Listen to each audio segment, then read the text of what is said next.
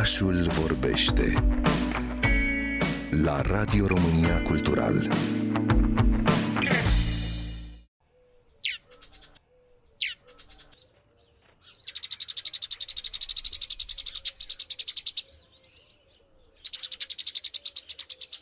E mai puțin cunoscută decât vrabia de casă. Poate din simplul motiv că, spre deosebire de surata ei, vrabia de câmp preferă zonele arbustive din parcuri, grădini, livezi și de la marginea terenurilor agricole.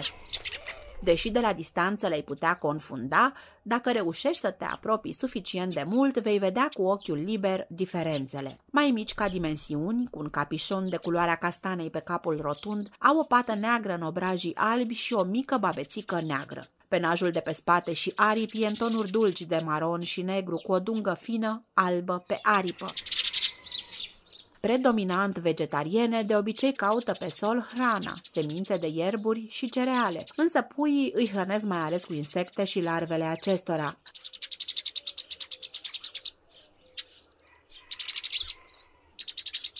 Vrăbile de câmp sunt sociabile și gălăgioase. Ciripesc în zbor, dar și când își caută hrana adunate în stoluri mici. Ba chiar și când cuibăresc împreună, crescându-și în colonii răsfirate cele două-trei generații de pui dintr-un an. Minutul de Natură este un proiect al Societății Ornitologice Române în parteneriat cu Radio România Cultural.